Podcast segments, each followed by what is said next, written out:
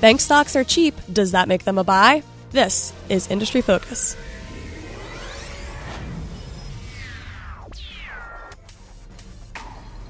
Hello, and welcome to Industry Focus Financials Edition. For The Motley Fool, I'm Kristine Harjes, and I'm here with our senior banking analyst, John Maxfield. John, how are you doing today? I'm doing great. Thank you very much for asking, Christine. Awesome. So, today we want to talk about whether or not now is a good time to buy bank stocks.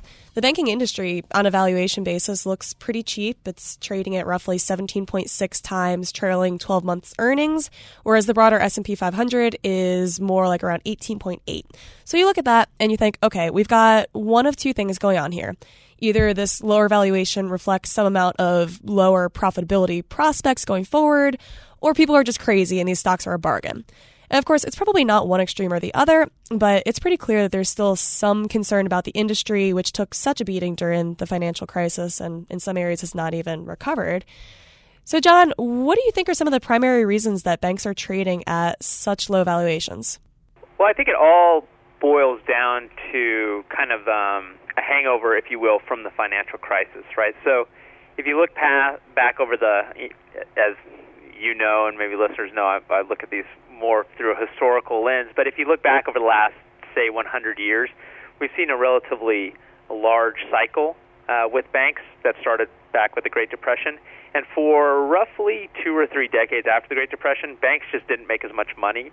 And while we don't have very good data on their price valuations, because they didn't make as much money, it seems safe to assume that their their bank their stocks were trading for lower valuations.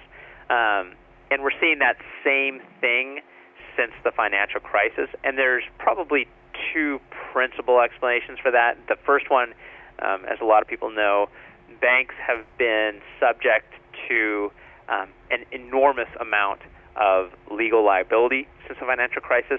I don't know what the most recent figure is, but I know that maybe six months ago I calculated for Bank of America, which is the hardest hit on the legal side, it had something like 91 $1.2 billion worth of legal judgments and settlements and things like that since the financial crisis. So $91.2 billion. I mean, that sounds like a lot, and it is a it is just a ton of money when you consider that Bank of America isn't even earning $20 billion a year right now. Now, some of that was monetary, some of that was non-monetary, but but that's a lot. So you have that legal, you have that legal aspect, and then you also have in in the wake of the financial crisis the Congress came through and passed Dodd Frank regu- regulations, and then there were some kind of uh, related regulations um, passed in in Europe that had to do that we follow that have to do with how much capital banks are required to hold. So when you add in all of those regulations, you're adding in a ton of additional compliance costs at these different banks. So when you raise costs, you're going to lower your profitability. So you have the legal stuff that's lowering profitability, you have the compliance costs that are lowering profitability. And then just one kind of final thing that's hitting the banks, um, because many banks were hit so hard during the crisis, their uh, leaders are it, they seem to be more risk adverse right now than they were in say 2005 and 2006. So that's causing them to take fewer risks, and when banks take fewer risks, that means that they make lower revenue. So, touching on that legal liability, are those huge expenses done like you've absolutely spent those on your lawyers and, and whatnot, or is that potential what you could end up owing, and so it, it's really more of a an uncertainty factor than a fixed expense? Well, that the legal expenses are starting to tailor off. There's no question about that. I mean, we're running up against uh, statute of limitations with with a lot of that mortgage stuff, um, and a lot of those big settlements have now gone through. And there's only so many big settlements. I mean, the government can't be charging the banks with the same exact thing over and over and over again. So we've had a lot of the big ones go through, but because of the increased regulatory um, um, oversight of the banks, they're now picking up all these other things that banks are doing wrong, like uh, fixing energy markets, fixing interest rate markets, fixing foreign exchange markets, and these banks are incurring uh, billion dollar regularly still incurring billion dollar settlements with the government over these kind of new things that are popping up that, that the regulators now that they're deeper in these banks that that they're noticing. Um, so I, I can't remember exactly how you phrased the question, but um, we are seeing legal costs go down. Um, so these, it's not like these are added to their fixed expenses. but we just don't know how much longer these elevated exp- legal expenses are going to are they going to last? Is it going to last another year? Is it going to last another two years? Another five years?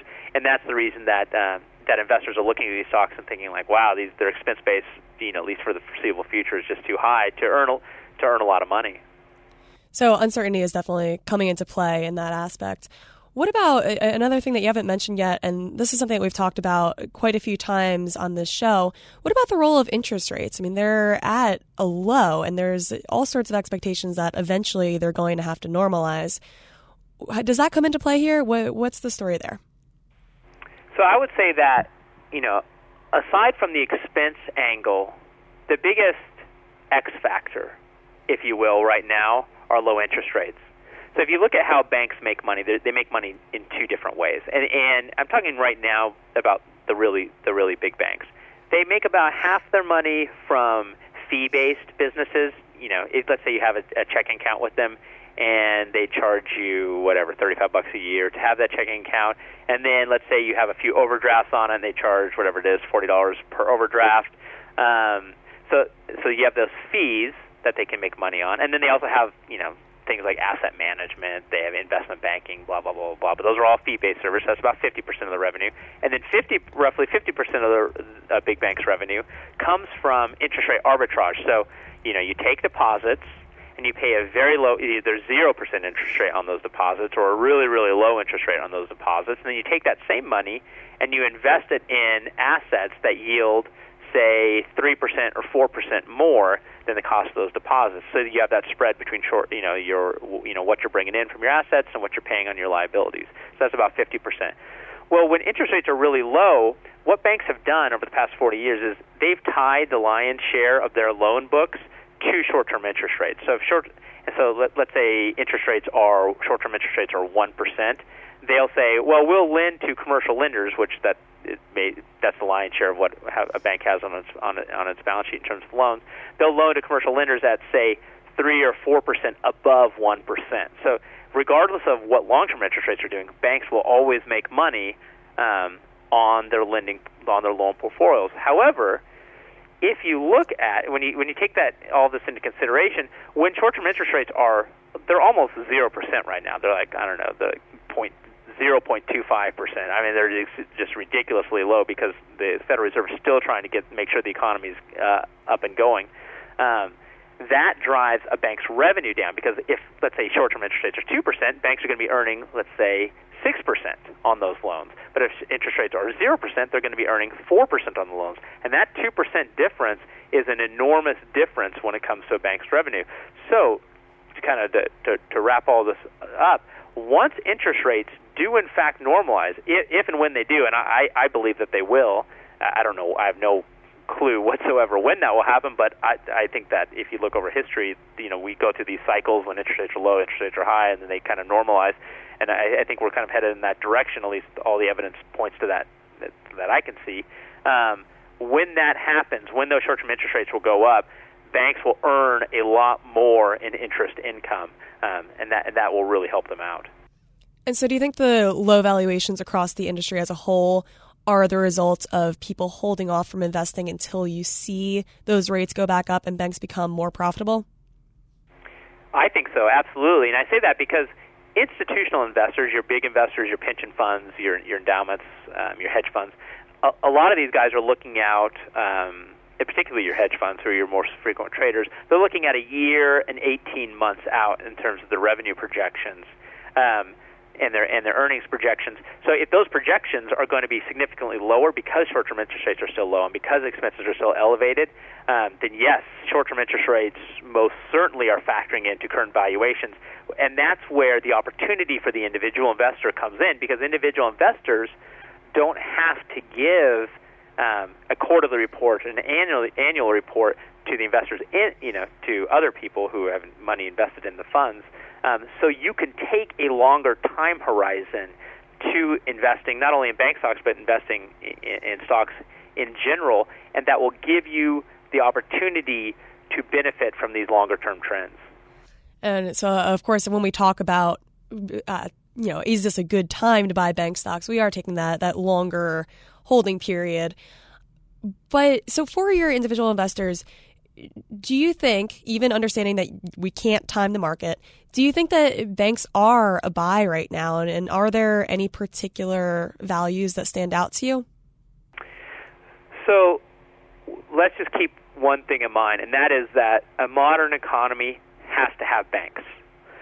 You just have to have them. So we know there's going to be banks around, and we know that unless banks just overall are nationalized, which I have a hard time believing is, is going to happen certainly at any time in the near future or ever, unless that happens, there's got to be a profit incentive for people to, to put capital into the banking industry. So you're going to have a bank industry. You're going to have an, and it's going to be profitable. And at some point, the profit's going to have to, you know, kind of settle at a point where individual investors are comfortable getting into that. And we've kind of seen over time that that's in that 12, 13, 14 percent return on equity, which you know, a soon bank can earn that. That means they're they're exceeding the cost of capital, which is 10 percent. Um, so there's a lot of opportunity for profit there.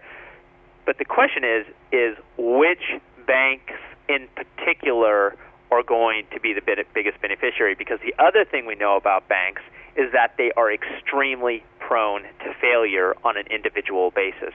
So what you have to do is not only you know, do you know? Can you feel comfortable? Or let me let me just restate that for a second. Um, you can feel comfortable in the fact that banks will be around and that they'll be profitable, but you got to be really careful in selecting the ones that you invest in. And this is something we've talked about a lot on this program. The way, the best way, in my opinion at least, and this is something that I think about and read about constantly and I write about all the time. Um, in my opinion, the best way to determine whether or not a particular bank is going to be safe and make it through the next crisis, which is inevitable, um, is to look at how they did in the last crisis.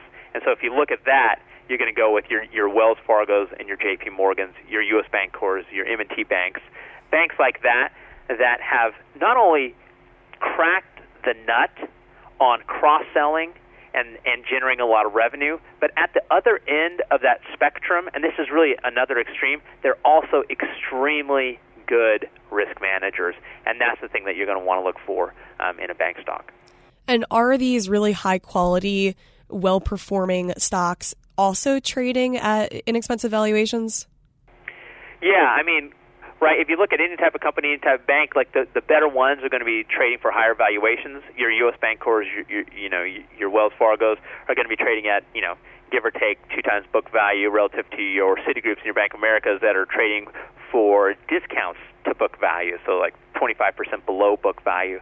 So yeah, you're going to be paying a lot more for your good banks, but your good banks not only do they earn a lot more money and therefore are able to pass it on to you via dividends and share buybacks and, and increases in book value, but they're also in a much better position to not only survive the next inevitable crisis, which could be five years down the road, could be 20 years down the road, um, but even to thrive through that crisis, which is exactly what we've seen with J.P. Morgan, which is exactly what we've seen with Wells Fargo. Wells Fargo, going into the crisis, was just a regional bank that was basically operating in, through the west of the Mississippi. But because it was so well managed going into the crisis, it was able to pick up Wachovia, which was actually larger than Wells Fargo, but extremely poorly managed, and Wells Fargo was p- able to pick up, up at pennies on the dollar. So it more than doubled in size in the midst of the worst economic downturn since the since the Great Depression. So definitely seems like you are a fan of Wells. Would you say that that is eh, looking at the trade-off between getting something at a good value and getting a really good quality bank? Would that be your number one pick? Well, I would say Wells or U.S. Bancorp, and and and those two are actually related because if, if you look at um, kind of the guys, well, U.S. Bancorp was it's it's a large regional bank. It's a fraction of the size of Wells Fargo, J.P. Morgan, uh, Citigroup, and Bank of America. But if you look at kind of the founding story of U.S. Bancorp, it was founded in a merger of of two other of two regional banks. And the and the guys who brought those two banks together, they were two brothers. They were CEOs of these two different banks those those guys learned their got their formative banking experience from Wells Fargo. So they basically apply Wells Fargo's model at US Bancorp. So if you're looking at And and then when you consider that Wells Fargo is not only Warren Buffett's, who's the greatest investor of all time, that's his biggest holding, um, but he has also said that he and Charlie Munger, who's the vice chairman of Berkshire Hathaway, they gauge all other investments that they make based off of Wells Fargo, that it is the gold standard. So when you take those two things into consideration, I would say that, yeah, investors, if you're going to be buying bank stocks, uh, you could do a whole lot worse than than banks like Wells Fargo and U.S. Bancorp. And as a result, at least in my opinion, uh, those are probably the best bank stocks, irrespective of value that that you can buy today or, quite frankly, at any time. Well, there you have it, folks. If you're looking for any more information on either of those two banks or really any of the, the banks that we cover at the Motley Fool, definitely check out Fool.com. There's some awesome articles by both John and uh, all of our other team of bank analysts. Uh, before we sign off, I want to let everyone know that we are offering membership to the Motley Fool's flagship stock picking product called Stock Advisor at the lowest rate available for our awesome industry focused listeners. So if you're interested in learning some more about the product, which I can tell you is fantastic and has for sure informed some of my own portfolio decisions, check out focus.fool.com. Again, that's focus.fool.com. Let me let me just add one thing. I know you're trying to wrap up, Kristine. So sorry. um, but if you look at, if you're just talking about investing, there's a few things that we know, but our stock advisor service has consistently beaten the market for well over a decade. So if you manage your own money for retirement, and if you in any way are interested in a really high level, high quality service that gives you helps you decide which stocks to buy, and this service has a proven track record, then Stock Advisor is definitely something that, that you should look into. Absolutely. Thanks for adding that, John. And folks, thanks for listening. Um, as always, people on the program may have interest in the stocks they talk about, and the Motley Fool may have formal recommendations for or against. So don't buy or sell stocks based solely what you hear.